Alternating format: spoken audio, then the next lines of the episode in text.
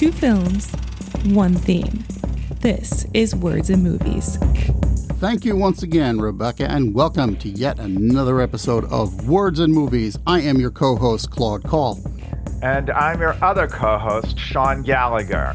In the movie version of High Fidelity, which we'll be discussing in a future episode, Rob, a record store owner, played by John Cusack, finds out to his consternation that his girlfriend, Laura, played by Iben Hjejle, likes both Marvin Gaye and Art Garfunkel.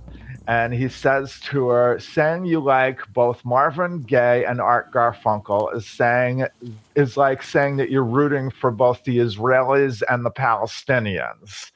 Now, that statement is so outrageous. I don't know even where to begin. Although I should say that when he's singing with Paul Simon, I like Art Garfunkel as well as Marvin Gaye. However, it is, to paraphrase a line from my cousin Vinny, a dead on, balls accurate portrayal of a certain kind of fan. Now, of course, this is not exclusive to music. You also find this in film, where people are, critics and fans are so insistent on setting up boundaries between certain films, saying you can like one or you can like the other. It's a moral imperative.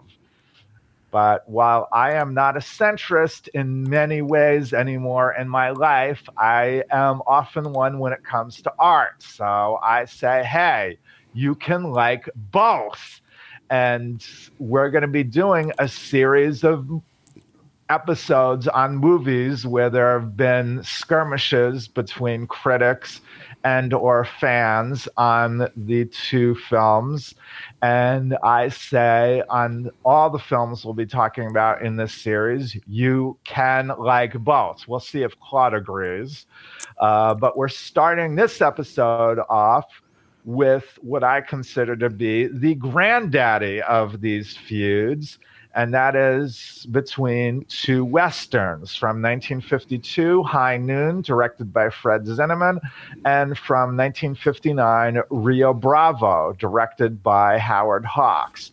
Now, to be fair, there is a reason why there's somewhat of an enmity between the fan camps of either of these movies namely that Rio Bravo was made in response to High Noon. But we're going to get into all that when we discuss Rio Bravo. For now, Claude's going to give us the plot description for High Noon. I sure am. We are in the New Mexico territory sometime after the uh, Civil War, and we open up with a trio of outlaws meeting up outside the town of Hadleyville while Tex Ritter sings the plot of the movie. And I hope you like that song because you're going to hear it throughout the film. They are Ben Miller, Jim Pierce, and Jack Colby, played respectively by Sheb Wooley, Robert Wilke, and Lee Van Cleef in his film debut. As they ride into town, they are being given the side eye by all the residents who clearly know who they are and they recognize their arrival as trouble a brewing. The trio stops at the train depot and they ask whether the noon train is expected to be on time. Meanwhile, the town marshal, Will Kane, is getting married at the Justice of the Peace. Kane, who is played by Gary Cooper, is marrying Amy, played by Grace Kelly. Per his wife's wishes, Kane is giving up the marshal life to marry her, and as they're congratulated by the town's mayor and the prior marshal, played respectively by Thomas Mitchell and Lon Chaney Jr., word gets to them that Frank Miller has been pardoned. Miller was arrested and sentenced to hang five years earlier, but his sentence was commuted to life, and now he's been pardoned. Nobody knows why, but the pieces are coming together. Frank Miller is going to be on the noon train, and his first order of business is going to be killing Kane. It's about 10:30 a.m., and so they don't have a lot of time to get out of town, but get out of town they do. However, Kane and Amy aren't on the road but a few minutes when he suddenly turns his buckboard around and heads back to town. Uh, he tells her he can't run from his past. Furthermore, they're likely to just spend the rest of their lives on the run from Miller. Besides, the new marshal won't arrive until the next day, and that means that the town will be defenseless against Miller. Amy tells him that his responsibility is done, and as a Quaker, she can't countenance his staying behind just to kill somebody. In short, she'll be getting on the noon train and leaving town, and if he's not on it with her, she's leaving anyway. It's about this point that the film shifts into something very close to real time. Uh, Kane meets up with the judge who sentenced Miller, and it turns out he's packing up and getting ready to leave too, and he advises Kane to do the same. Kane's deputy, Harvey Pell, who is played by Lloyd Bridges, comes in. We learn that Harvey was passed over to replace Kane, and Harvey thinks Kane has something to do with it.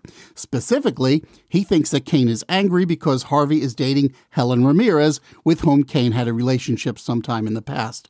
However, he's willing to help Kane if Kane recommends him for the job. Kane declines and Harvey quits altogether. Mrs. Ramirez, who is played by Katy Jurado, is also planning to leave town because she also has a past with Miller before she had one with Kane. She makes a deal to sell the saloon that she owns and get on the noon train. Amy has already purchased her ticket and, at the station master's suggestion, is waiting in the hotel lobby for the train to come. Ben Miller goes into the saloon to get a bottle of whiskey that he can drink while waiting for the train, and as he exits, he and Kane cross paths and they spend a moment glaring at each other. Kane goes into the saloon and asks for volunteers to help him, but none is forthcoming. Kane's next step is the church, where he interrupts services to ask for help. This launches a debate among the parishioners, and it's a tug of war between civic duty and cynicism. Kane starts to realize that he might actually be alone in this, and he leaves. He visits the former marshal and again is rebuffed largely because he feels he's too old and wouldn't be of any use. Back at the hotel, Amy gets curious and goes upstairs to see Mrs. Ramirez. She's only just learned that Helen and Kane had any kind of relationship, and she thinks that he's going to stay on her behalf, but Helen sets her straight. Harvey Pell spots Kane by the livery stable and tries to get him to just leave town already. They get into a huge fist fight, which Kane wins.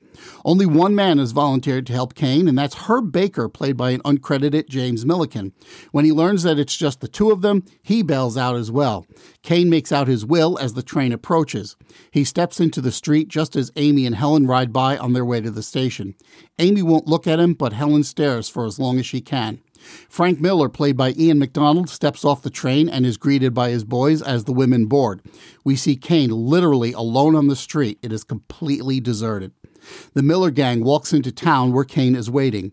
Kane circles behind the gang on their blind side and he calls out to them. When they spin around, Kane kills Ben Miller. Amy hears the gunshot as the train starts to move, and she actually jumps off the train. She runs into town to find Ben Miller dead in the street. Kane gets caught in the crossfire, and he hides in the hayloft of a livery stable. Colby rushes the stable, but he gets shot by Kane, and the remaining two outlaws set fire to the stable, and they get ready to shoot Kane because he's getting smoked out at this point. The horses are starting to get frantic, so Kane starts to untie them, and then he gets an idea. He conceals himself by riding one very low atop one of them in the midst of the stampede. So he does escape, but he also gets shot off his horse. Fortunately, he's only grazed. Kane hides in a small store as Miller and Pierce shoot at the uh, building. Uh, Pierce stops to reload in front of the marshal's office across the street, and he's suddenly shot in the back at close range. As he collapses, he reveals that it's Amy behind the shattered window with the gun in her hand. Frank Miller realizes what has happened and he goes inside and grabs Amy, taking her hostage and using her as a shield to approach Kane's position. Miller calls Kane out, threatening to kill Amy unless he shows himself. Kane lowers his gun and steps out. Now, Amy recognizes that Miller is about to kill her husband, so she spins around and she scratches his face. He throws her down. Kane quickly raises his gun and kills Miller and the townspeople suddenly come out to surround Kane. Kane's wagon is driven up so that the couple can resume their trip. Kane looks around at all the town people with disgust and he drops his tin star to the ground and then he jumps on the buckboard and he rides out with Amy. Okay, so this movie is based on a short story called The Tin Star by John W. Cunningham, but that is not where we start our story. Our story begins with Carl Foreman, who had started out as a scriptwriter for Monogram Pictures, doing B movies for uh, the East Side Kids. And then after the war, he got hired by Stanley Kramer, who produced this movie. And he wrote three movies before this that Kramer produced. uh, Champion, which was Kirk Douglas's first big starring role. Home of the Brave, a movie I have not seen, but uh, was one of the early movies to tackle racism.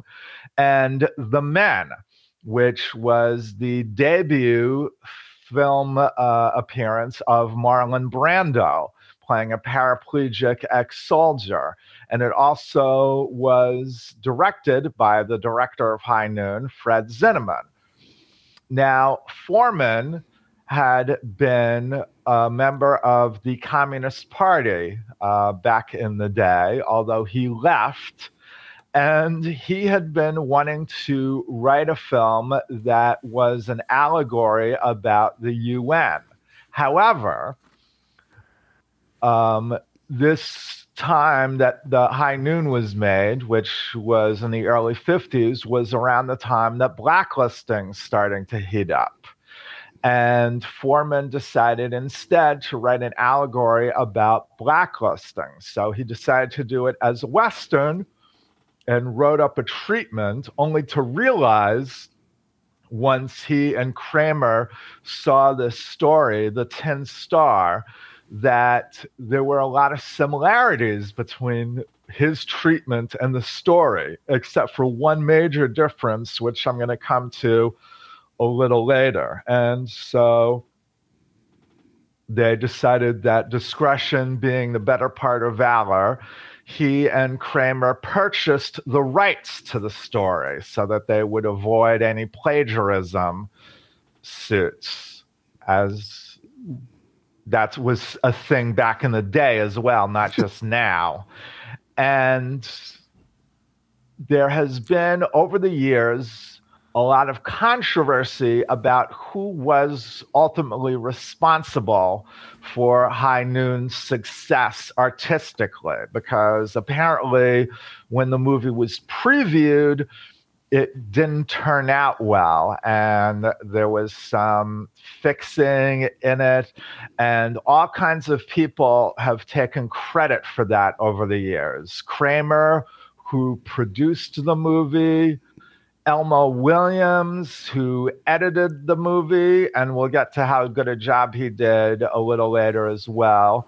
Dimitri Tiomkin, who wrote the score for this movie, and even Tex Ritter and the folks who wrote that theme song, which I'm going to talk about uh, a little later, because it was thought that they all, quote unquote, saved this movie with the music and especially with the appearance of the clocks, which are a way of showing how everything is playing out in real time. However, in a book that was written a couple years ago about the making of High Noon by Glenn Frankel.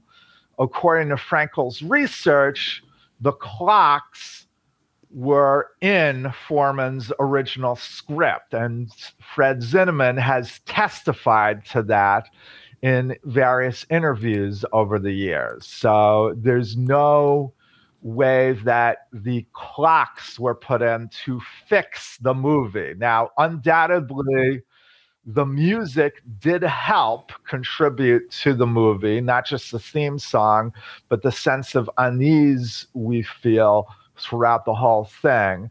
But a lot of the elements that people took credit for for the movie, including the clocks and the real time, were in Foreman's script, which the clocks and the real time are part of what I think makes this movie so effective.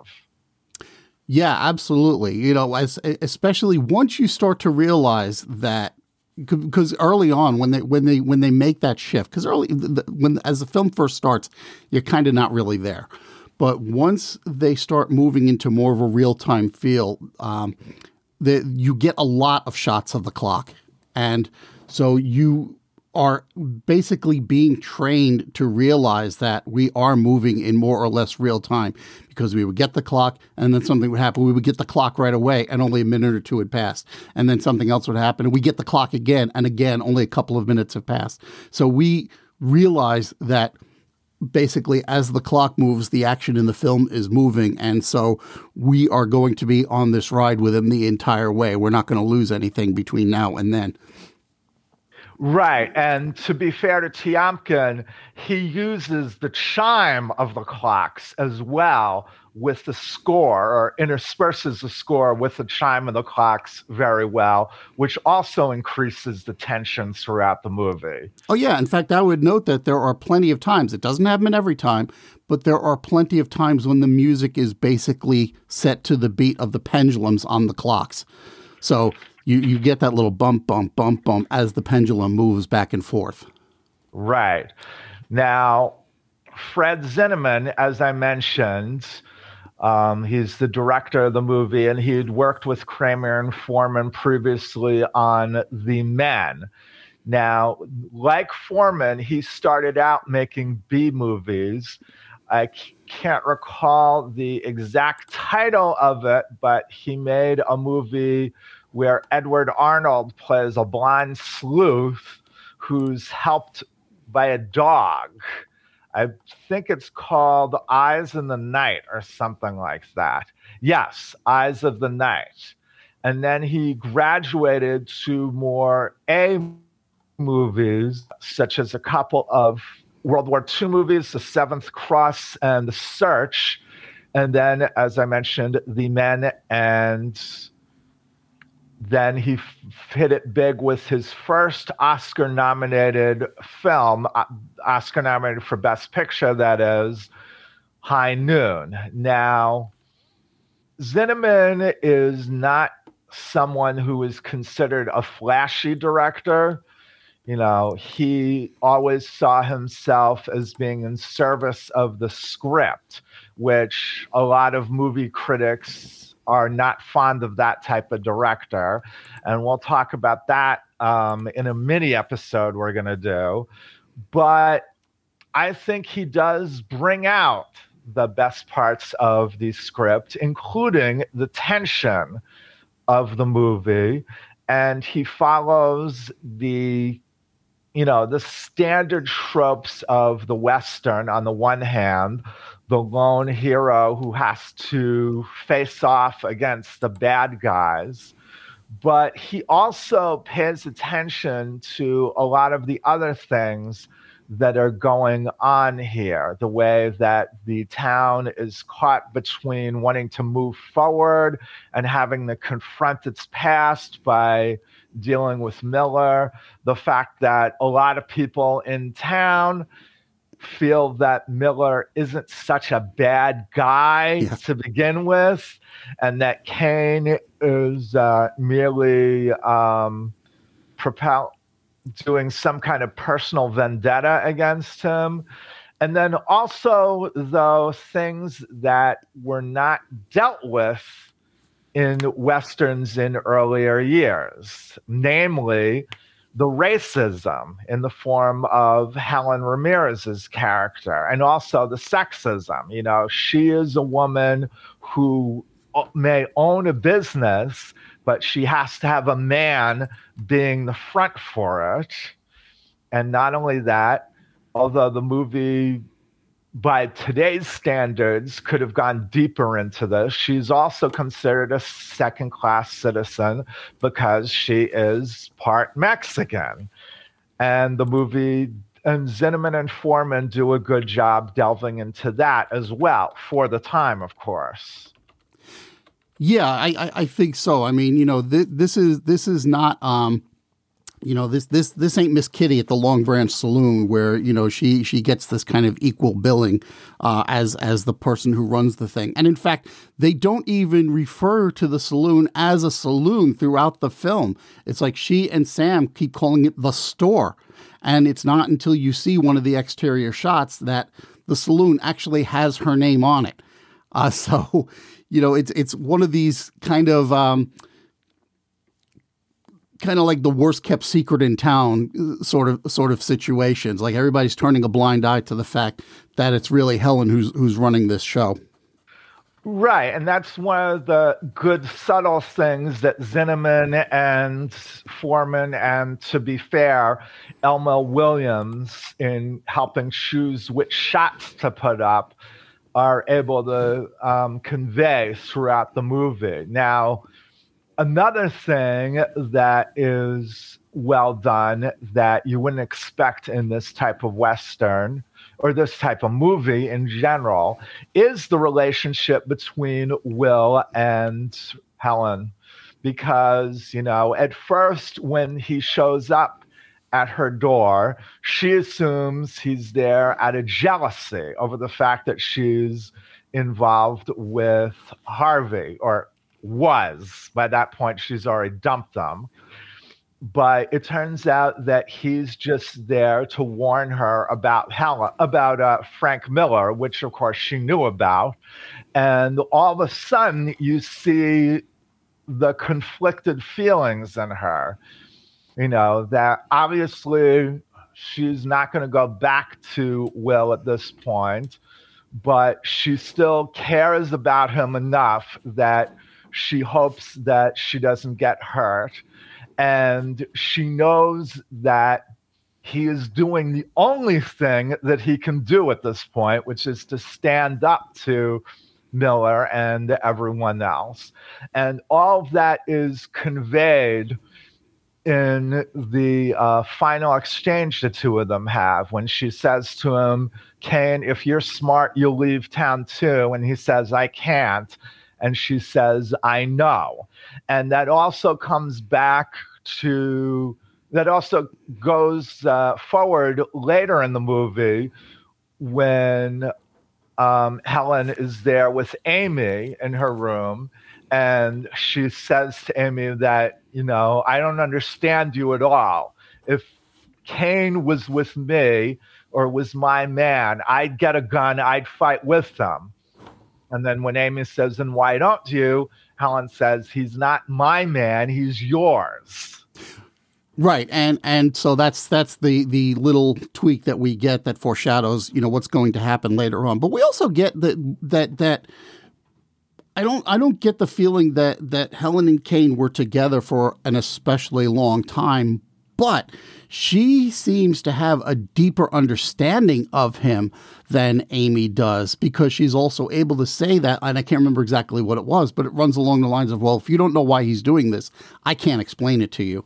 And so she really she has that understanding and what's more she really misses him because they have that short exchange in spanish which basically translates to it's been a year since I've seen or since we've spoken.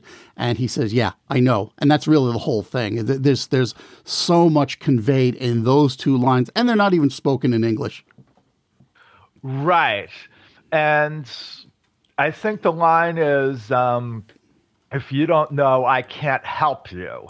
Mm. But yes, that is definitely a sentiment that's expressed very well there. Now, one criticism of the movie in that regard uh, has been that Kane and Helen have a lot more chemistry together than Kane and Amy. Now, it should be pointed out this was Grace Kelly's first film role first major film role. Kramer had seen her on Broadway, and she was always dissatisfied with this performance later in life, calling herself uh, wooden in this movie. And a lot of uh, people have agreed with her. Um, William Goldman, in his book Adventures in the Screen Trade, once called her performance the most irritating performance she'd seen by a woman in any Western. I understand that to a point, but at the same time, you have to remember this is a character who doesn't really belong to this world. You know, she's a Quaker and she's against violence, not just because that's what they teach in Quaker, but because her family has been the victim of violence. So she is definitely an outsider here. And so I think it's kind of okay that Kelly is sort of awkward with Cooper and with everyone else in the movie because she does feel out of place. And oh, I oh, yeah, think yeah. she does a really good job in the scene with the manager of the hotel that uh, Helen lives at, where he's one of the ones who baldly states that he doesn't like her husband and that you know, he thinks things were better before he became sheriff. You know, I think she does some good acting there. Yeah, she she not only she she not only is is awkward there, but she she's she's looking out of place in the sense that she looks different from everybody else. Like I think she's the only one wearing white, and so she basically stands out against yes. everybody else and and so it's you know she you don't really have any idea like she has no history it appears with anybody and she could have just like swooped in two days ago for all we know and and you know knocked Kane off his feet and now he's getting married and it's just this whirlwind romance and nobody nobody nobody knows anything about her that that that's kind of the way it feels so she is really set up as just this um, you know, fish out of water in this particular situation. Right. Now, I want to talk about the theme song uh, before we get to the other actors here. This was the first movie that I'm aware of that wasn't a musical where a theme song was actually written for the movie describing the plot that was happening, or at least describing the underlying themes of the movie. Now, after this song became such a hit, um, Frankie Laine did a cover version of it that was quite popular, mm-hmm. among others. Theme songs in uh, non musical movies became quite common afterwards. Uh, I don't know if you're familiar with uh, Tom Lehrer, who satirized this in his song Oedipus Rex, his proposed theme song for the movie version of that play that came out in the 50s. Uh, in one of his albums, he did an introduction where he talked about theme songs from movies like the Ten Commandments Mambo, the Brothers Karamazov Cha Cha, things like that because it had become ubiquitous by the time he had recorded that album, which was in 1959 or so. But the song does work, I think, because of the way Ritter sings it. He doesn't sing it um, overly melodramatically. He just sings it in a straightforward manner. And because I think for most of the movie, they do like a verse or at most two verses at a time that it's played throughout instead of just a whole song being played throughout the movie.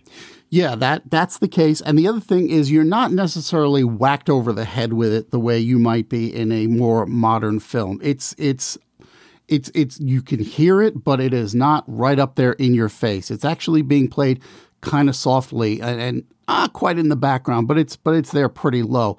But what I did find interesting was I did see somewhere, and it might have been in IMDb, that the the you actually were supposed to hear the song way more than you did, like almost twice as many times as you do, and it didn't test well with with an audience and they realized that they're getting a little bit restless because they just keep hearing the song over and over again. And it started to be like actually like a point of humor for the audience. So they said they, they, they basically they backed off and, and, took out several instances of it.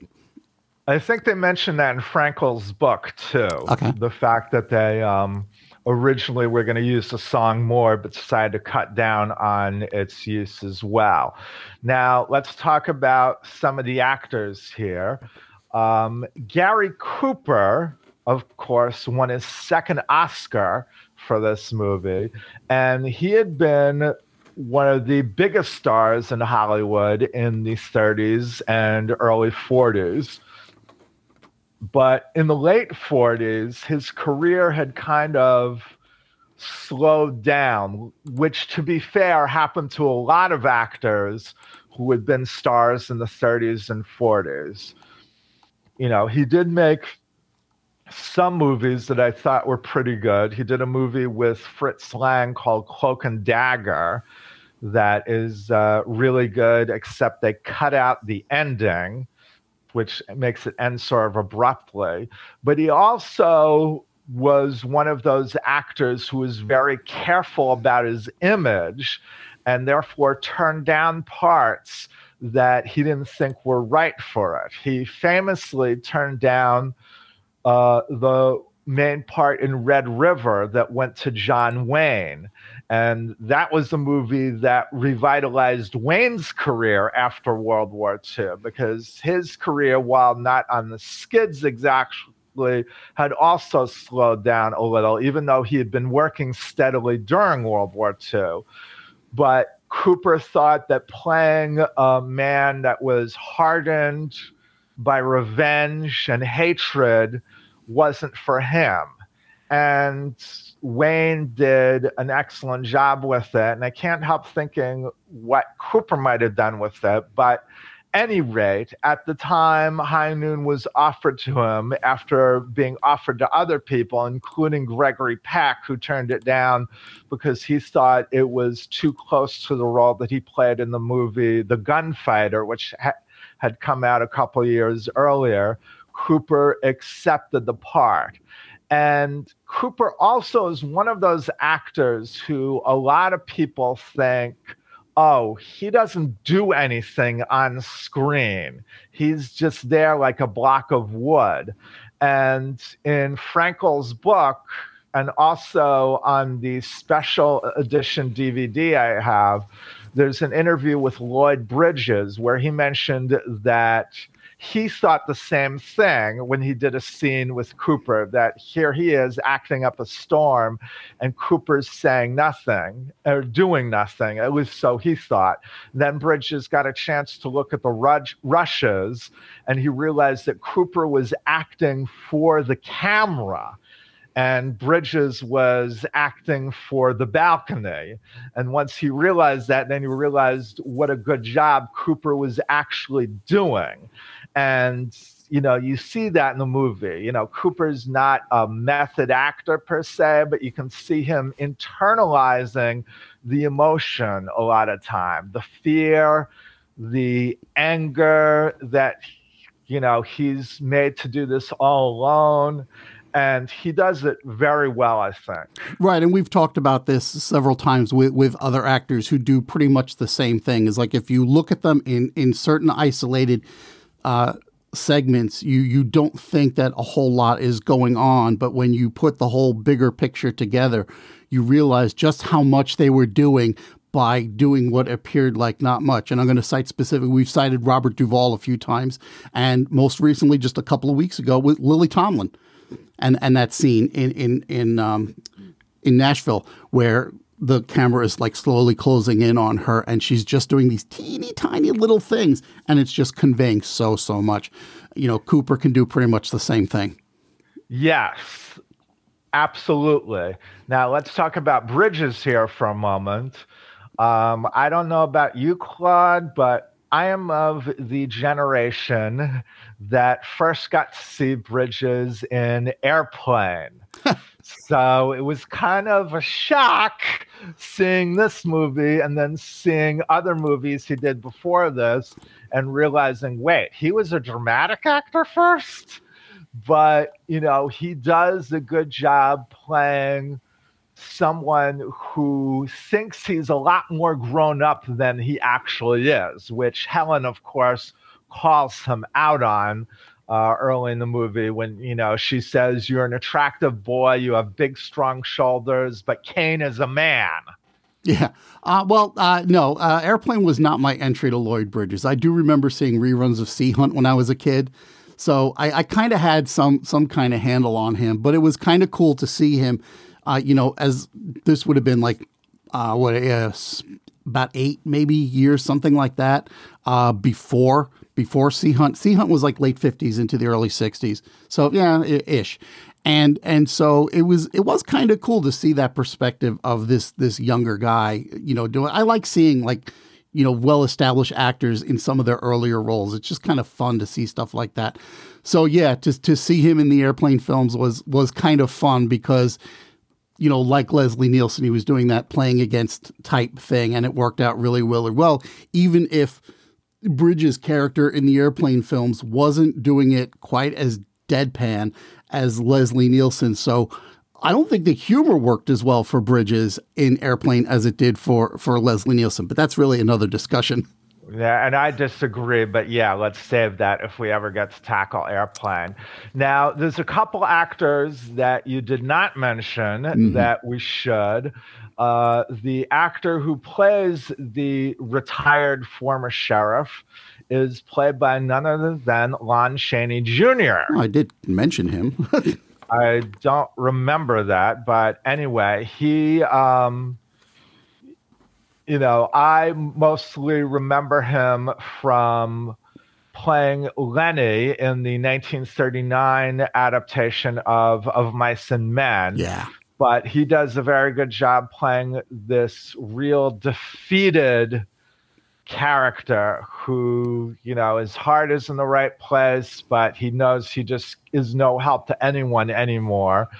And then there's also um, Harry Morgan, who plays one of the people who's there at the wedding at the beginning. But then when um, Kane goes to his house to try and drum up support, um, you know, he hides behind his wife, who, amusingly enough, the character's name is Mildred, who is the name of the wife of the character Morgan uh, played in uh, MASH. yeah, I well. was I was unable to find out just my quick research whether that was a coincidence or whether that was homage. And I know you're a big fan of the series, so I was going to ask you about that. Uh, I haven't seen anything to suggest that it was an homage. I mean, this wasn't his biggest known role before he took the part. And as a matter of fact, in the first uh, time we hear about Henry Blake's wife, her name, her name is Mildred, yeah. uh, Mildred, until it got changed to Lorraine mm. in a later episode. We should also mention the actor who plays the judge although he's not as distinctive here as he would be in other movies, is uh, Otto Kruger. Yes. Who played a lot of villains and a lot of, um, you know, very upper class roles. Uh, one, so it's sort of strange to see him in a Western here, but I think he does a pretty good job. And then one last actor I want to mention is the great Thomas Mitchell. Mm-hmm. Who plays Kane's best friend, yet at the same time, the one, the mayor, but at the same time, is the one who in the church scene orders him basically to leave town and to tell him to stay out of this. And it's a really telling scene because at first, the way he's talking, you think, okay, he's going to come out and support Kane. But then he turns against them. They're not against them per se, but you know, he says, nah, get out of here. You should not be involved in this at all. And the way Cooper reacts to that as well is pretty telling. It is. And and in fact, not only does he do that, but he he basically directs the entire discussion because at that point you had I don't know, maybe like half a dozen people who were in favor of joining Kane and helping him out, and a similar number who were like, "Oh, no way!" And he basically talked those people out of helping him, which is why he winds up leaving alone. Like the entire tide of the conversation turns after after Mitchell's character speaks. Well, not just people talking, helping him, people talking who are trying to shame the other uh, churchgoers into helping them. Right, right, right. But anyway, now um, I do want to mention a couple of technical points here as well. All right, before you do that, can we do one more actor shout out because we did mention the character, but we didn't credit the name. Howland Chamberlain as that hotel clerk who had those snarky conversations, especially with Amy. Right. No, he is uh, very good. And I was going to bring him up a little later ah. uh, when we talk about the blacklist. But first, let's talk about the technical parts of the movie. Uh, Floyd Crosby did the cinematography for the movie.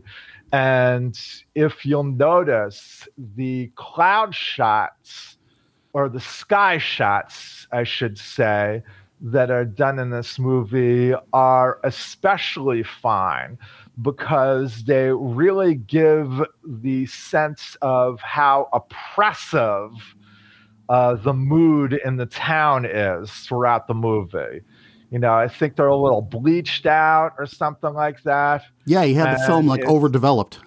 Yeah, and it's uh, very well done in that um, respect. Now, um, he went on to do some uncredited work with Zinnemann on From Here to Eternity, but this was the only other movie that the two of them did together. After this, he did a lot of TV and uh, a lot of B movies, but a lot of the movies he did were westerns. So I guess people who saw this thought, "Oh, hey, he uh, he would be good at shooting westerns."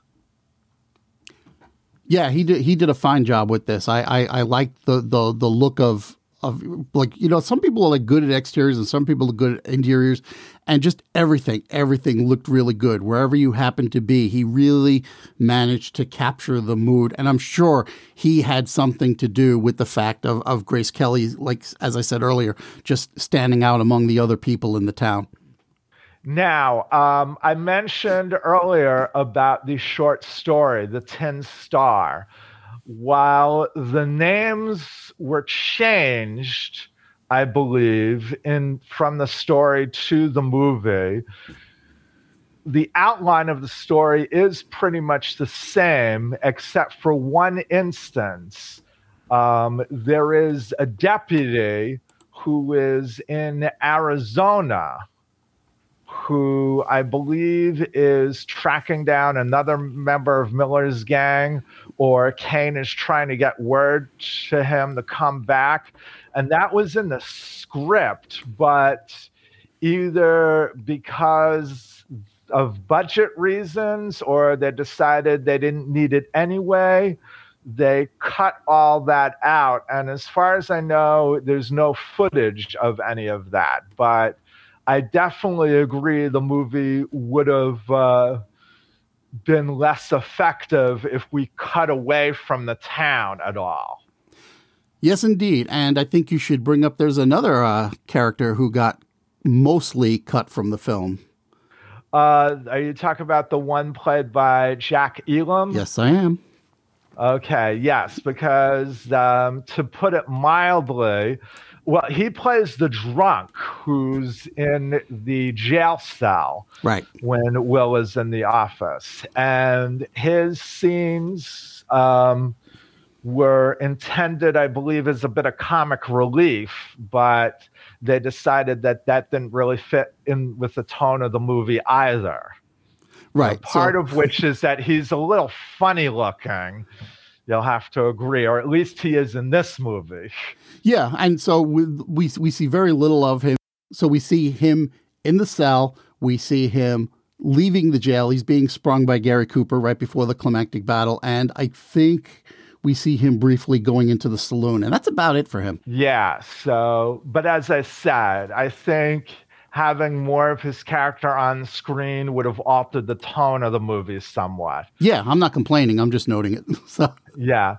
Now, um, Carl Foreman, unfortunately, after this movie uh, came out, was blacklisted uh, thanks to the folks, uh, the House of Un American Activities Committee.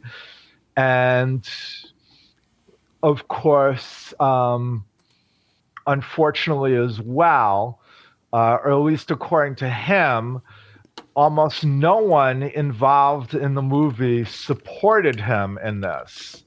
Uh, Kramer would say years later that the reason why he didn't was because Foreman had a letter that would have exposed Kramer himself as having been a member of the Communist Party. And so that's why he refused to support him. Uh, but it should be noted that, according to Foreman, the one person who was consistently in his corner was surprisingly Gary Cooper, Mm-hmm. because Cooper, I'd say surprisingly, he was conservative in his politics, although he was the first to admit he didn't really pay attention much to politics. And he had been a friendly witness when the committee first was formed or reformed, I should say, in the late 40s. And they were originally going to do another movie together until Cooper got a lot of pressure put on him by his uh, right wing buddies. And Foreman um, let him down easy, saying, you know, Coop, the fact that you've stuck up for me like this, that's enough. You don't actually have to work for me. I will never forget this as long as I live. And so Cooper did bow out. And on the documentary that I have, as I said, on High Noon, um, I think it's one of Foreman's daughters who talks about how incredibly grateful Foreman was to Cooper for the rest of his life. And unfortunately, Foreman was not the only one who was blacklisted after this movie. Chamberlain, who we mentioned, was also blacklisted. And while Bridges wasn't blacklisted, he was quote unquote graylisted. Yeah. Ugly uh, things that happened uh, after this movie all around. But again, that shouldn't distract you from the fact that this really is a terrific movie. It absolutely is. I, I, I loved watching this, and and and um, you, you will too. I promise. I don't care if you're a big fan of Rio Bravo. You will enjoy this one. Okay. Oh, one last thing I do want to mention before we wrap this up. Okay. Um, there was a movie about the blacklist that came out in 1991 called Guilty by Suspicion, uh, directed by producer Irwin Winkler and starring, among others, Robert De Niro. And in a rare time acting in someone else's movie for a change, Martin Scorsese. And De Niro plays a director.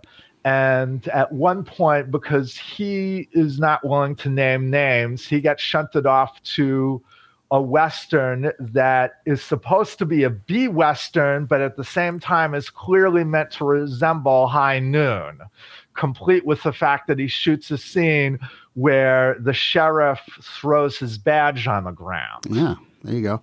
Okay, So- one more piece of trivia before before we go here.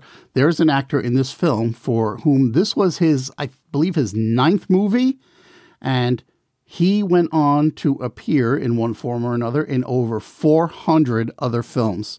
I believe we're talking about Lee Van Cleef. No, I'm talking about Oh. Sheb Wooley, who is the Oh, source of the right. infamous Wilhelm scream.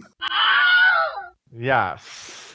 Yes, you've mentioned that before. Yes. Yes. Okay, but Van Cleef, uh, although he doesn't say anything in this movie, he That's went right, on no to lines. be in a lot of uh, movies as well, including two of the sequels to uh, A Fistful of Dollars, which we talked about in an earlier episode. So Mm-hmm. I believe we've wrapped this up finally. So we're Yes. going to take a little break and then come back and talk about Rio Bravo. Welcome to the third half of the show. How was your break? It was fun. Thank you. How was yours? It was very restful. All right. So we have to give a warning here. Um, this was at the point of Howard Hawks's career where he cared less about story than he did early in his career.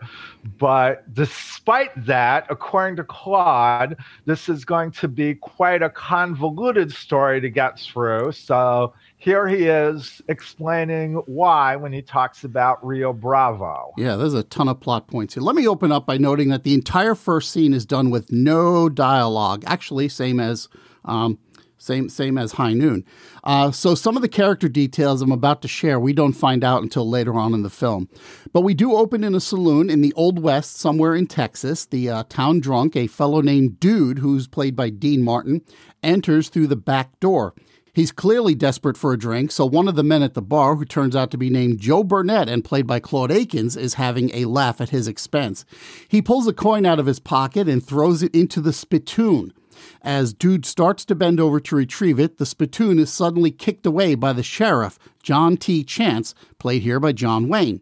Burdette thinks this is funny, but Chance has something else on his mind.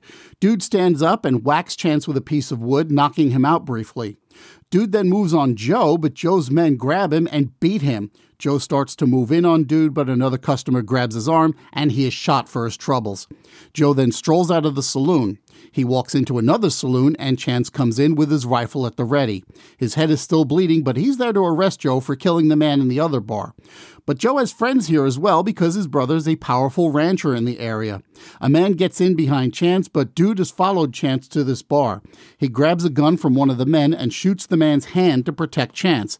Now Chance is able to take down Joe and bring him to jail. We learn over the next couple of scenes that Dude was Chance's deputy and he first climbed into a bottle about two years ago because of a woman who left him. After the incident in the saloons, Dude is reinstated even though he's still trying to dry out, mostly by drinking beer instead of whiskey. The beer is enough to keep away the worst of the DTs, but Dude is still getting pretty shaky. The next day, at the funeral of the man who Joe killed, a wagon train led by Pat Wheeler, played by Ward Bond, and his young helper Colorado, played by Ricky Nelson, rolls into town. Pat and Chance have known each other for a long time, and Chance confides in Pat about the trouble in town. It's going to be several days before the marshal arrives to collect Joe, and Joe's brother Nathan is likely to make an attempt to break him out since he's got lots of land and lots of money, and therefore has most of the men in town pretty well sewn up. Chance's only help at this point is Dude and his other deputy, a old crippled man named Stumpy, who is played for comic effect by Walter Brennan. Chance offers up some space near the jail for Pat to store the wagons while they're in town, but Pat points out that the wagons have a lot of oil and dynamite in them, so maybe storing them close to the jail at a time like this isn't the best idea. Chance agrees and offers a different space near the other end of town. A package arrives for Chance at the jail. It turns out to be not for him, but for Carlos, the local hotel owner played by Pedro Gonzalez. Pedro takes Chance upstairs and opens the package, revealing it to be underwear that he'd purchased for his wife Consuela. While they're speaking, they're teased by one of the hotel guests, a woman known to us only as Feathers, because she likes to wear them in her outfits. Feathers is played by Angie Dickinson. Later that night, Chance is at the jail with Stumpy and Dude, and Dude is clearly having some trouble with getting sober, so Chance suggests that they take a walk to patrol the town. As they pass the hotel, Carlos comes out to tell Chance that Pat has been asking people around town to help Chance out until the marshal arrives. Chance heads to the saloon where Pat is playing cards with Feathers, Colorado, and a few other men. Pat leaves the game and Chance tells him that what he's doing could get him killed. Pat offers to help out himself, but Chance notes that if Pat needs Colorado's help, then he's probably not going to be much help to Chance. Pat then hits on the idea of lending out Colorado to help Chance. While he goes to retrieve Colorado from the game, Chance toys with a deck of cards on the table and he notices something peculiar. Colorado isn't interested in helping Chance, he'd just as soon mind his own business. Just before Chance leaves, Feathers wins another hand of poker. Apparently, she's been having a good night, and now she's ready to leave the game. Chance sends Dude outside to keep his eyes open and follows Feathers upstairs. He thinks she's been cheating at cards because the deck he saw had aces missing. He breaks out a wanted poster that describes a con man and his partner. There's a man downstairs who's also having a suspiciously good night, but he doesn't match the description in the poster. However, she does match the description of the partner. Feathers admits to being the partner, but insists she hasn't cheated. Chance is about to search her for the missing cards when Colorado comes in and says he thinks he knows who's cheating. They go back downstairs, and sure enough, the other big winner of the night has the missing cards. Chance tells Carlos to lock him in his room overnight and make sure he leaves town in the morning. And his winnings will be split among the other players. Chance goes outside and finds Dude. They begin looking for Pat, but as they spot him, Pat is shot dead. Colorado wants to help catch the killer, but Chance tells him no. He and Dude follow the killer to a barn. Chance goes inside while Dude covers the doors. The killer gets out, but Dude got off a couple of shots and thinks maybe he hit him. What he does know is that the killer has freshly muddied boots and that he saw the man run into the other saloon, which they know is full of Nathan Burdette's men. This time they switch tactics, with Chance covering the doors while Dude goes inside. The customers tell him that nobody's come in in the last few minutes. Dude disarms everyone and begins to examine their boots, not realizing that the gunman is on the balcony overhead. By now, Chance has come in through the back door, but he's just watching everything going on. The men start laughing at Dude, and one of them throws a coin into the spittoon. Dude is pretty embarrassed, and as he stands at the bar contemplating the drink standing there, some blood drips into the drink. Dude spins around and shoots the gunman who falls off the balcony to the saloon floor. They find a $50 gold piece on him and realize that Burdette is hiring hitmen now. The men get taken to the jail. Colorado comes to the jail with some of Pat's belongings. Chance has to hold on to them until he gets a court order to release them, which includes all of the wagons. This leaves Colorado and some of the other men on the wagon train stuck in town with no money. Chance takes him on as a deputy and says he'll front the money for Carlos for the men to eat. Chance goes to the hotel and Feathers is there and she apologizes for being snotty to him earlier and they exchange their background stories. Her conman partner was her husband, but he got caught one too many times and he was killed for it. She's since gone straight, but she's hounded by the wanted posters. Chance says he knows the sheriff who's been sending them out and he'll contact him to get them stopped. Chance spends the night at the hotel. He'd intended to be awakened at sunrise, but it turns out that Feathers was guarding his room and wouldn't let Carlos pass the door. So it's around 9 a.m. and Chance is behind whatever schedule he has set. But at least he finally got a good night's sleep. He berates Feathers for not letting him be awakened and tells her that she needs to get on the stagecoach out of town. Meanwhile, Dude is at the edge of town collecting weapons from visitors that they can have back when they leave.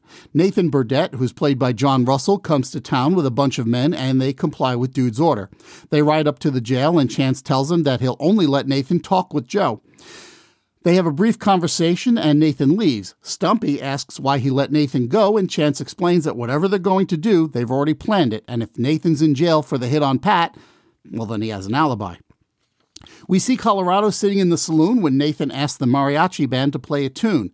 The song goes on for hours into the evening. Chance is curious about this, and Colorado notes that it's a tune called the Degüello, a march best known for its use by Mexican buglers at the Alamo. Uh, it's a signal from Nathan that he is giving no mercy. Chance breaks out Dude's old guns and gives them to him. Dude remembered selling them off when he was at rock bottom, but Chance bought them from that man and kept them in good shape. Chance and Dude go to the hotel to give Dude a chance to take a bath and get a shave. While they're at the hotel, Feathers tells Chance that Carlos gave her a job at the hotel, uh, bartending and doing whatever needs to be done. We hear a gun go off near the jail, and Chance runs over. It turns out that Stumpy didn't recognize a cleaned up dude and took a shot at him, thinking he was someone coming to break out Joe. Dude's ashamed as he realizes just how bad he must have looked previously. Stumpy is ashamed because he nearly killed his friend. The next morning, Dude is on watch again when Burdette's men get the drop on him and tie him up in a barn. They take his hat and his vest, and one of the men poses as Dude in the same place so that Chance, seeing someone dressed like Dude at the other end of town, won't be suspicious. Chance and Colorado are talking in front of the hotel, and Colorado goes inside for some matches when Burdette's men approach. They basically caught Chance with his rifle out of reach, and they tell him they want Joe. Now, Colorado is still inside. He sees what's up, and he tells Feathers to throw a flower pot through the window as a distraction. Colorado uses the crash to toss Chance his gun, and the two of them shoot the gunman. Uh, Chance finds Dude, who's ashamed that he'd been caught, and says he wants to quit because that shouldn't have happened, and he's really getting the shakes. Chance tells Dude to go to the jail and wait for him, and he'll pay, be paid off. He then tells the undertakers to bury the bodies and the town will pay for it. The undertaker says not to worry about the cost because the men each had $100 on them. Chance realizes that the price on his head has gone up. Feathers is meanwhile getting drunk after the recent events and Colorado is sitting with her. Chance offers Colorado the deputy position and he accepts it. Dude is sitting in the jail's front office and contemplating a bottle in front of him. He pours himself a glass, and we start to hear El Degüello again. Dude pours it back into the bottle and notes that he didn't spill a drop. The shaking has stopped. He asks for another opportunity, and Chance gives it to him.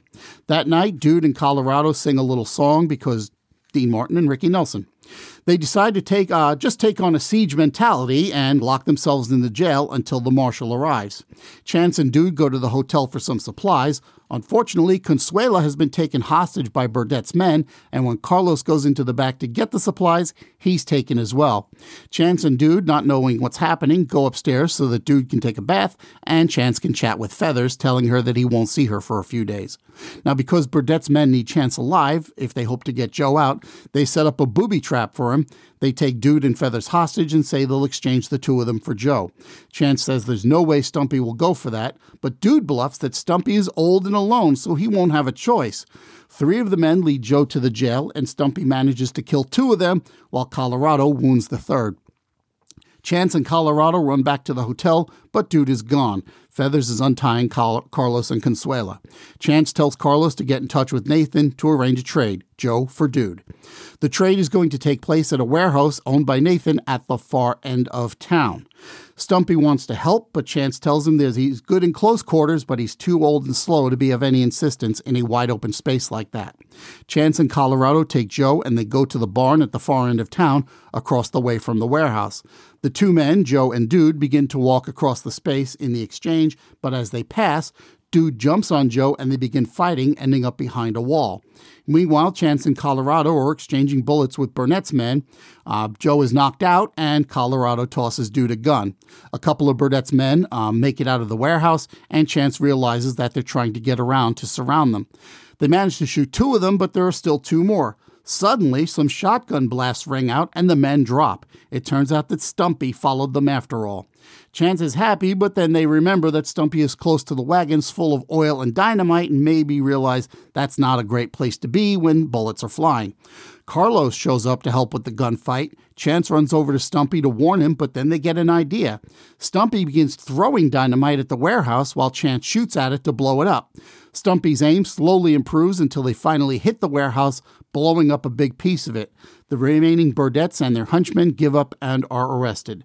That night, everything is peaceful. Chance goes to the hotel to see Feathers, and as they embrace, she throws her tights out the window, which land on Dude and Stumpy, who look up briefly and then walk off laughing. Okay, so while High Noon was not a big hit at the box office, it was a modest hit. It earned several Oscar nominations, including Best Picture. And as I mentioned, uh, Gary Cooper won his second Best Actor Oscar for his performance. And it was well received by a lot of critics at the time as well. However, there were critics of the movie, and I'm not just talking about of uh, Grace Kelly's performance and two of the biggest critics of the movie were John Wayne and Howard Hawks. Mm-hmm. Now, Wayne, uh, it was because of the um, subtext in the movie about this being against uh, blacklisting or against McCarthyism, because, of course, in real life, he was in favor of having anyone who was considered red to be blacklisted. He was actually one of the people who, as he would say, drove Foreman out of Hollywood uh, when he uh, fled to England. But he and Hawks had another objection to the movie. Hawks thought the movie was technically well made, but both of them felt that it was wrong morally for a sheriff to go around asking other people for help instead of having to uh, do it by himself or only relying on people who knew what they were doing so that they wouldn't get killed. You know, that's the point of a line that Chance has in the movie that he doesn't want well meaning amateurs to uh, fight his battles. He only wants professionals. Now, my counter argument to that would be that this was hardly the only Western that came out before then or since where a sheriff was asking for deputies if he needed help to um, help to battle someone.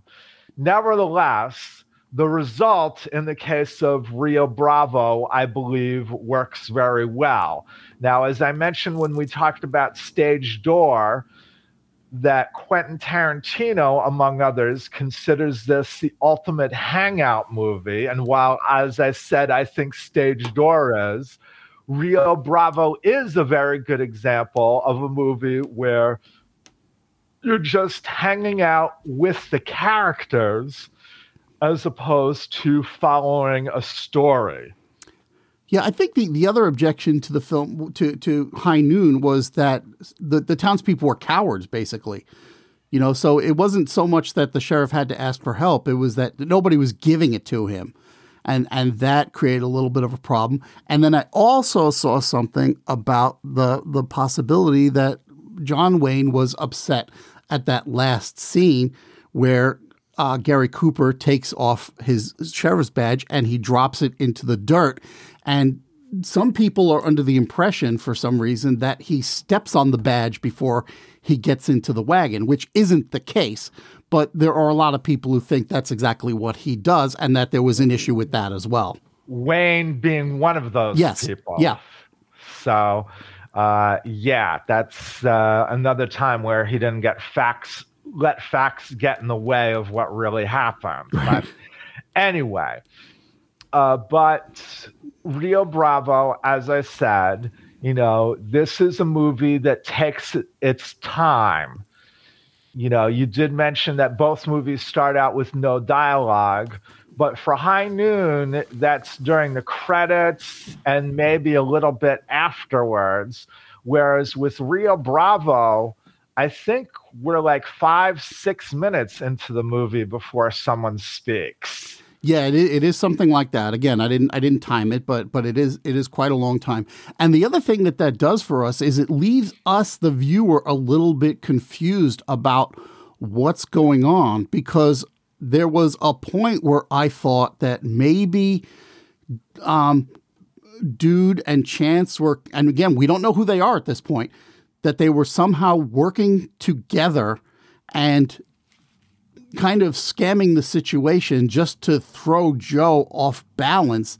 And you know it turned like like doing this weird double cross kind of situation and and it turned out not to be the case i mean everything was really happening pretty straightforwardly Right, but it, it, did show, as I said, um, Hawks at that point in his career uh, felt that um, stories were boring, for lack of a better term. There's a famous anecdote about when he was asking Robert Mitchum to be in El Dorado, which is pretty much a rehash of Rio Bravo, although to be fair, a really good rehash. Mm-hmm. And um, he described to Mitchum, oh, it's going to be a Western. It's got John Wayne in it. It's got blah, blah, blah.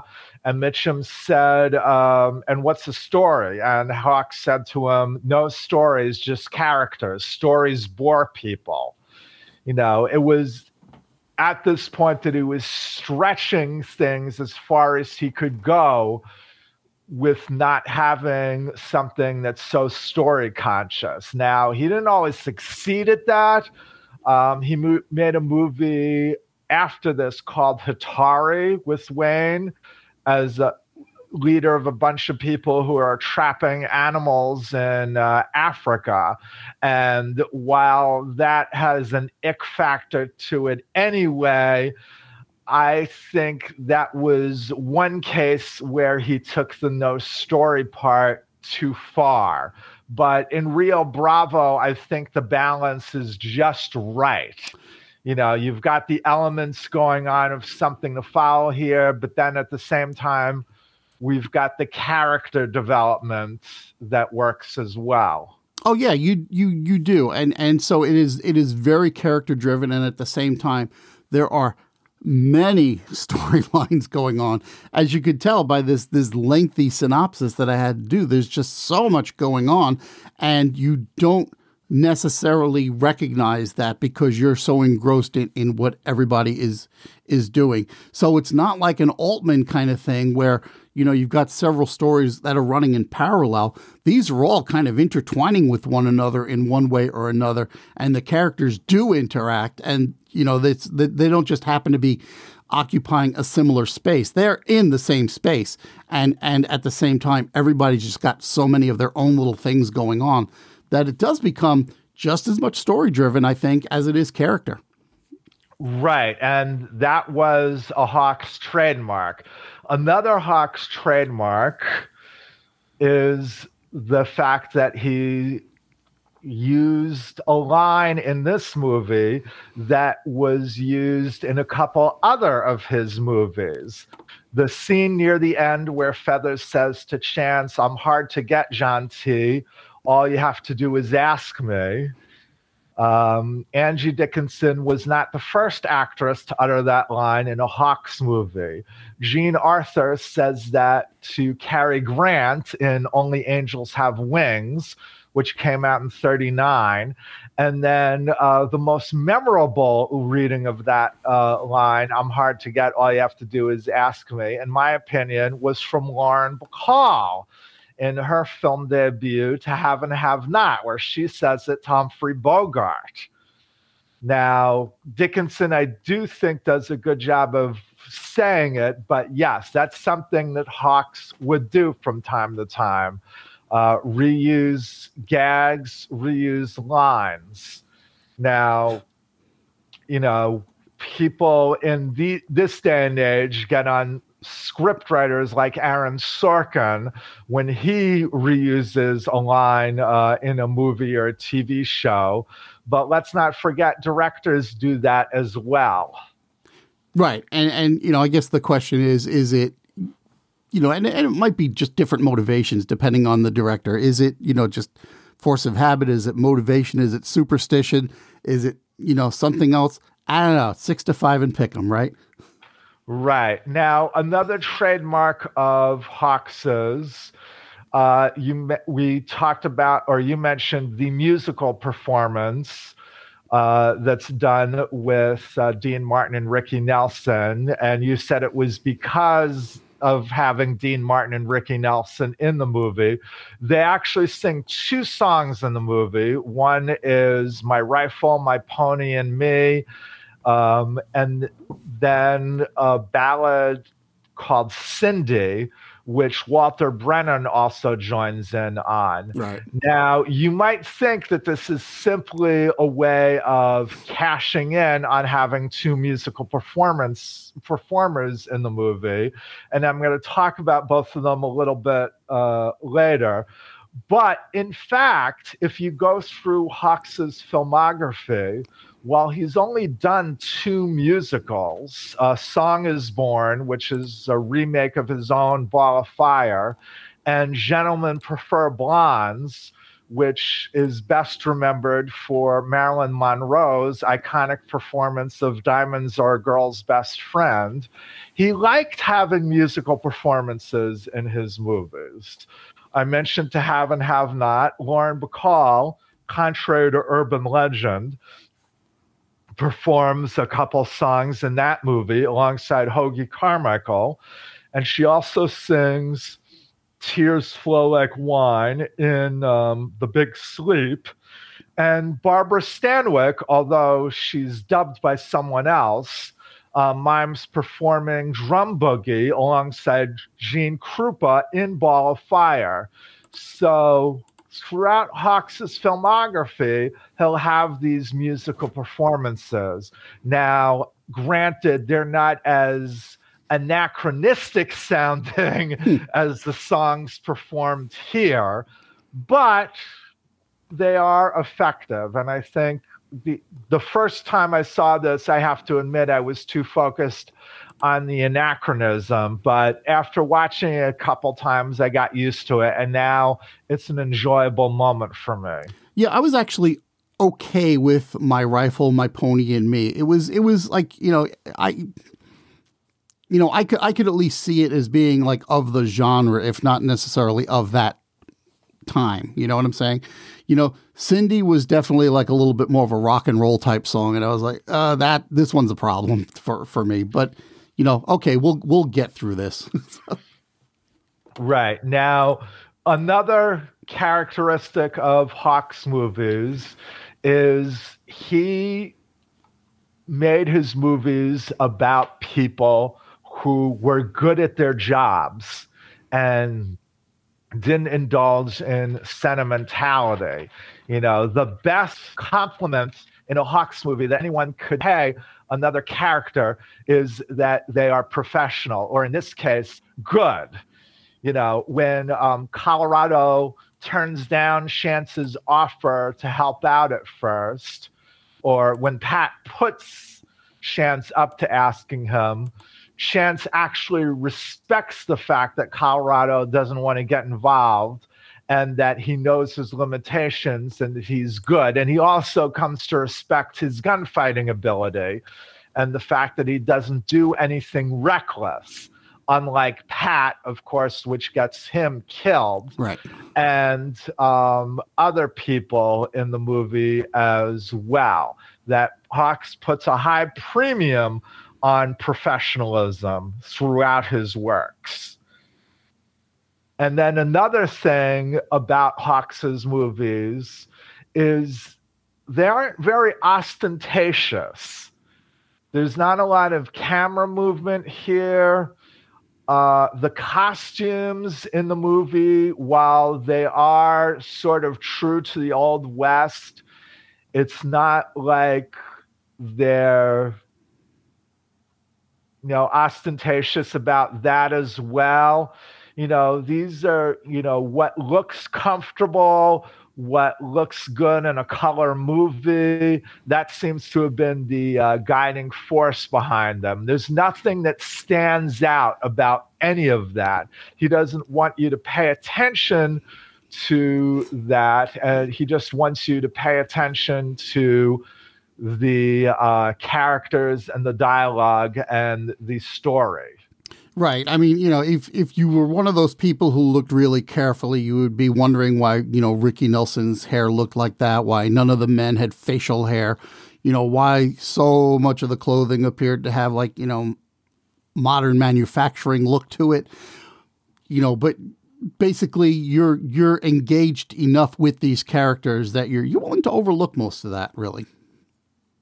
Right. And getting back to the dialogue, another thing that came out in the best Hawks movies, including this one, is what he used to call three cushion dialogue, which is a term uh, from playing pool. Um, this is also known as oblique dialogue, where no one is really saying exactly what's on their mind. They're just sort of hinting at it.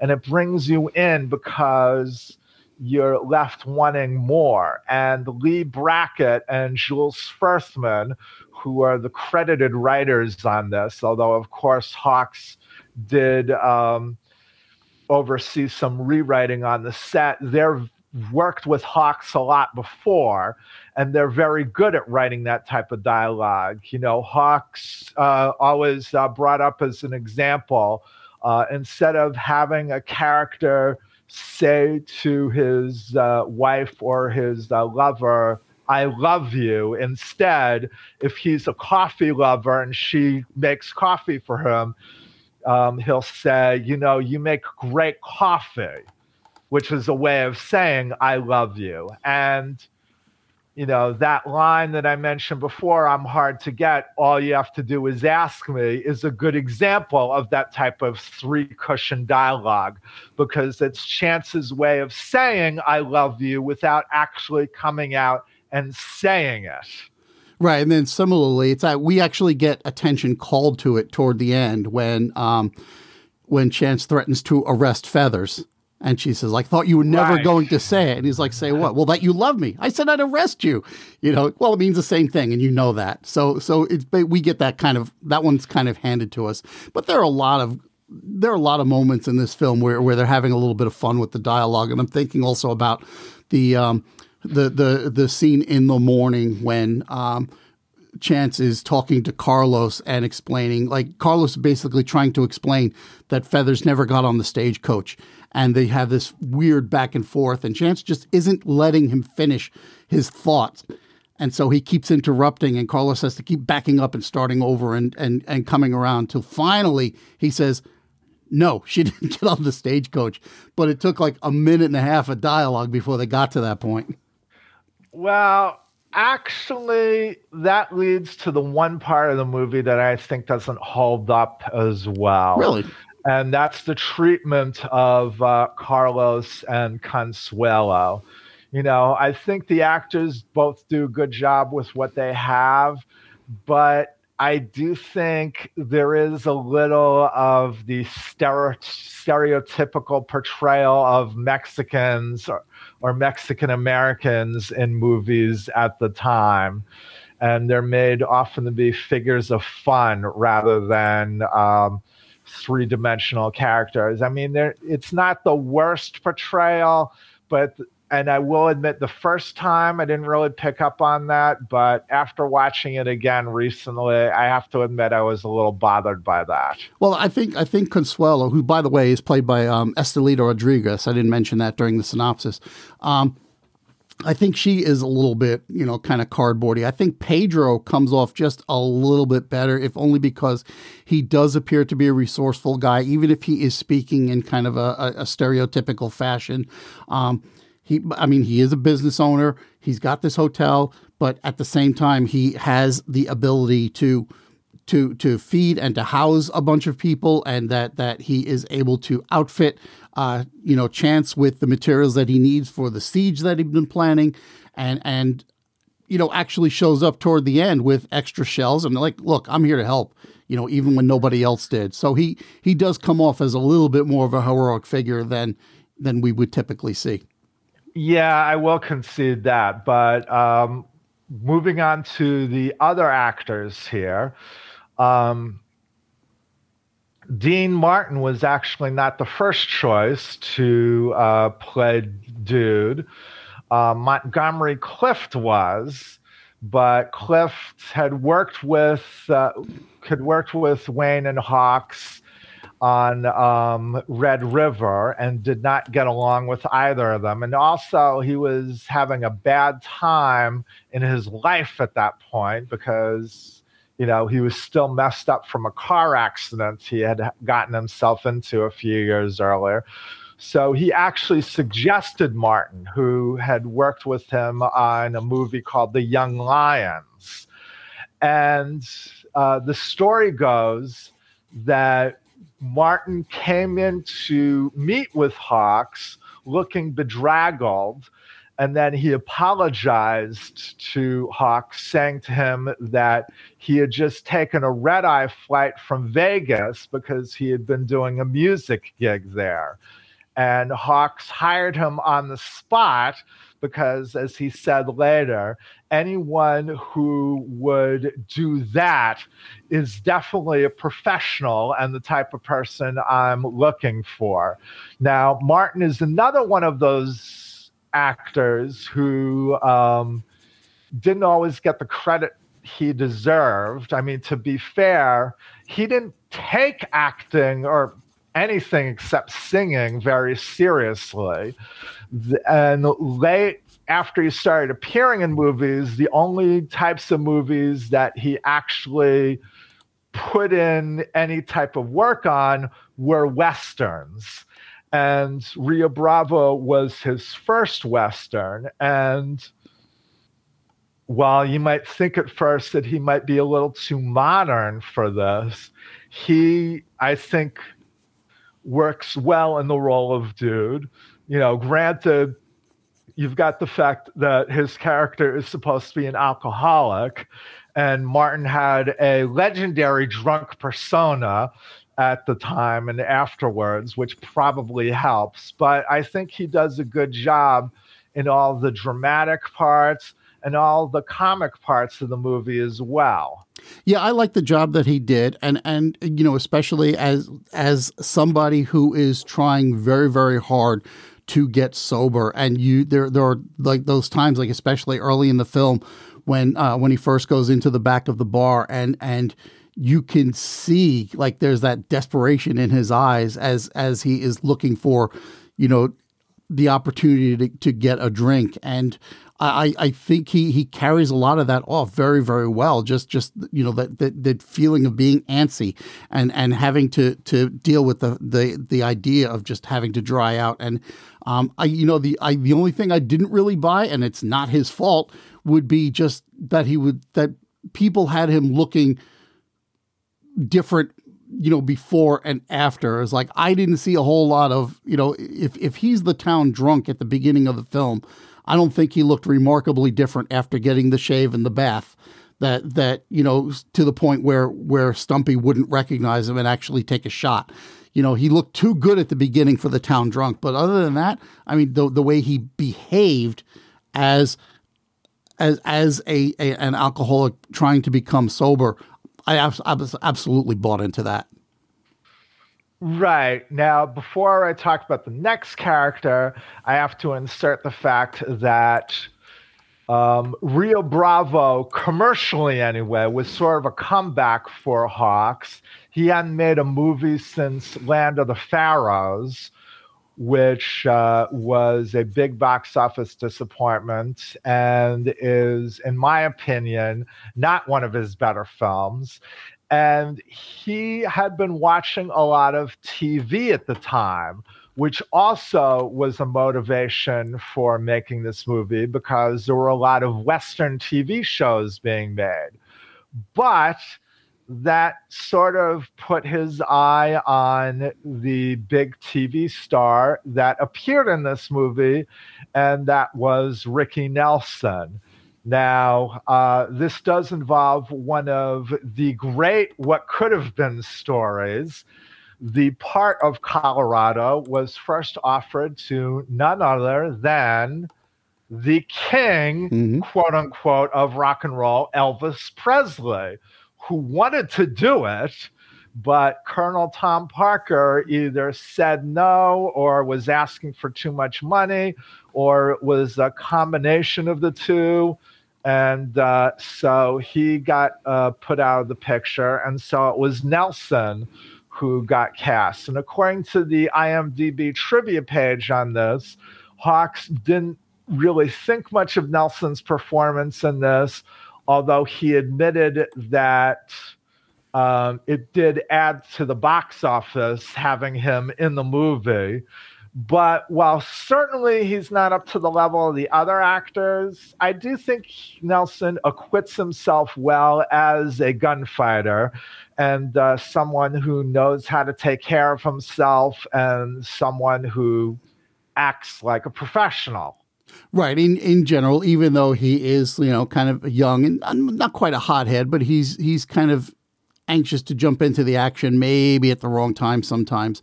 But he does know how to generally keep his cool. He knows what to do, and you know, he he yeah, I think he did do it well. I think the other thing about Elvis was that Parker insisted on top billing for for Elvis, and that was definitely a no go when yeah. you got John Wayne in the film.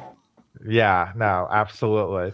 Now, um, Hawks, unlike a couple of other directors we've talked about and other directors we'll be talking about later, was not someone who was known for um, a um, like a production posse, for lack of a better term, or at least um, having a uh, cast that he would always use from film to film, like Preston Sturges or Frank Capra but there were quite a few actors who did work with him a lot, one of them being Walter Brennan. And uh, Brennan, by this point, is more playing comic relief in this movie than he did in earlier movies he did with Hawks, like uh, Red River or um, Come and Get It although he did play a sort of comic relief character in To Have and Have Not, there's also a sadness about him because his character is an alcoholic, whereas here he's strictly speaking a comic relief character, but he has some good byplay with everyone in the movie. He does. He he gets along with everybody. They all seem to like him for one reason or another, and you also feel general regret, even though he is still kind of teetering on that comedy thing, when he accidentally almost kills dude, and he is just there. There's you can hear there's some despair going on there. That like, oh my gosh, I can't believe this happened. Right. Now, um, of course, we're saving the elephant in the room until last. Uh, you know, these days, of course, you have a lot of talk about can you separate the art from the artist? And that is uh, especially tough to do with John Wayne. You know, I think Jean Luc Godard put it best when he said, How can I hate Wayne for supporting Goldwater and yet love him when he picks up Natalie Wood at the end of The Searchers? you know, I don't think that's a. Um, that's a dilemma that I'm ever going to resolve. I will say that when he's on, although he may not have the biggest range in the world, he knows how to play the parts that he's in very well, especially when he's working with someone like Hawks. Yeah, actually, where where I thought you were going to go with this. I mean, I get that. I mean, and and yeah, we're always going to have that that some version of that discussion but where I thought you were going to go, and this is one of those other things that kind of, you know, squicks out modern day viewers of the film. And, well, we saw it in High Noon too, is just the difference in age between the lead character and the love interest. And in both of these films, it was roughly the same difference. Right. Although um, in High Noon, I think the characters were written um, a little bit to reflect that. Um, that was also why they cast Lloyd Bridges opposite uh, Gary Cooper, right. when his character was supposed to be much younger. Uh, but, you know, I will say that while Angie Dickinson was criticized a lot for her performance, that she, I think, does a good job. And I guess because she comes off as pretty mature, even when she's her character is doing immature things. It didn't bother me as much in this movie as it did in El Dorado when he's even older and she's and the actress who is playing opposite him in that movie is either around Dickinson's age when she was in Rio Bravo or maybe even a year or two younger. So that didn't bother me as much here as it did in El Dorado. And then also, you have to remember that back in the 50s, it was uh, standard operating procedure. No, I, you know, I, I get that. And it was probably even not especially uncommon in the 1880s to to have that that kind of age difference be, between the uh, I was going to say between characters, but between actual people then. Right. Now, one other thing I want to bring up uh, before we wrap this up, unless Claude has anything else he wants to add, is that um, these movies share a composer.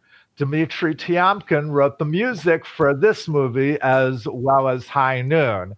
And apparently, in looking at um, the IMDb page, they almost also shared an actor. Uh, Sheb Wooley That's right, uh, was supposed to be in this as a cowboy, but his scenes got cut out. Now, his was not the only part that was cut out.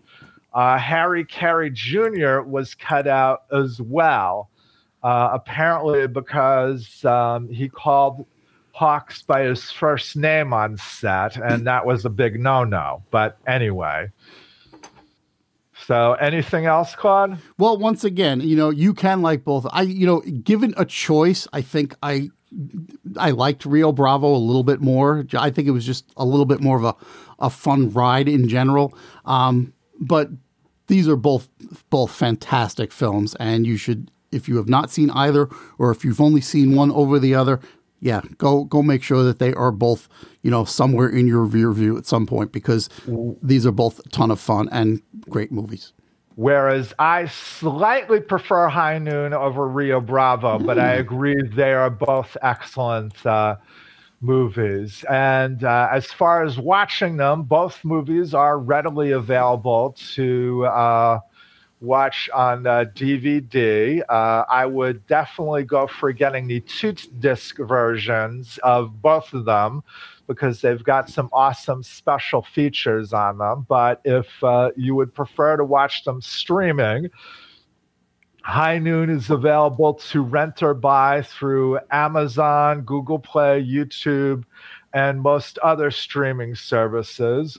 Whereas Rio Bravo is available to stream if you subscribe to HBO Max Yes. and is available to rent or buy through most of the other streaming services. Right. I don't know if it was just my particular experience watching this, but the captioning on Rio Bravo is a little bit weird.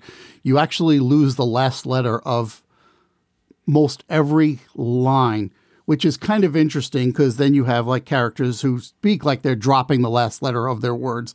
And I thought that the captioning was following along with that. And then I realized, no, there's just a weird glitch in my captions. Okay, well, that might be true about if you're streaming. Um, it, I didn't have that problem on my DVD. But anyway, uh, coming up in our next episode, it's part two of our You Can Like Both series. And we're jumping back to 1946 with the two uh, major movies that were released in December of 1946 The Best Years of Our Lives, directed by William Wyler, and It's a Wonderful Life, directed by Frank Capra. And The Best Years of Our Lives is available to stream through Amazon Prime, Kanopy, and uh, Pluto TV, if you don't mind the ads, and is available to rent or buy on Amazon, Apple TV, and a couple other places. Whereas It's a Wonderful Life is available to stream as well through Amazon Prime, as well as uh, the Plex network, and is available to rent or buy through Amazon, Google Play, and other places.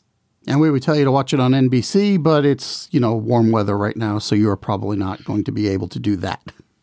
Right. And uh, our show has a Facebook site, so please visit that uh, often. And you can reach us if you have a question or comment uh, on that Facebook page, as well as through email at wordsandmoviespod at gmail.com. And you can find me, Sean Gallagher, on Facebook. And how about you, Claude? Well, you can find me on the Twitter machine at Claude Call, and you can also check out my other podcast, How Good It Is, at howgooditis.com. And don't forget the uh, our show has its own Twitter feed. It is words underscore movies pod. All right. So thanks for listening, everybody, and we'll talk to you next time. Thank you very much. Rebecca, please take us away. This is your announcer, Rebecca Blackman, with the closing credits. This show was produced by Sean Gallagher and Claude Call, with editing and post production by Claude, with some help from Auphonic. Audio clips are used under fair use rules for commentary and educational framing. Everything else is copyrighted by Claude Call and Sean Gallagher. The theme music you're bopping along to right now is by Solar Flare and is used under a Creative Commons license. Podcast hosting is provided by Anchor.fm. If you want to support the show, go to anchor.fm slash words and movies and click on the support link. Who knows? Maybe they'll even kick a few bucks my way. Thanks for listening.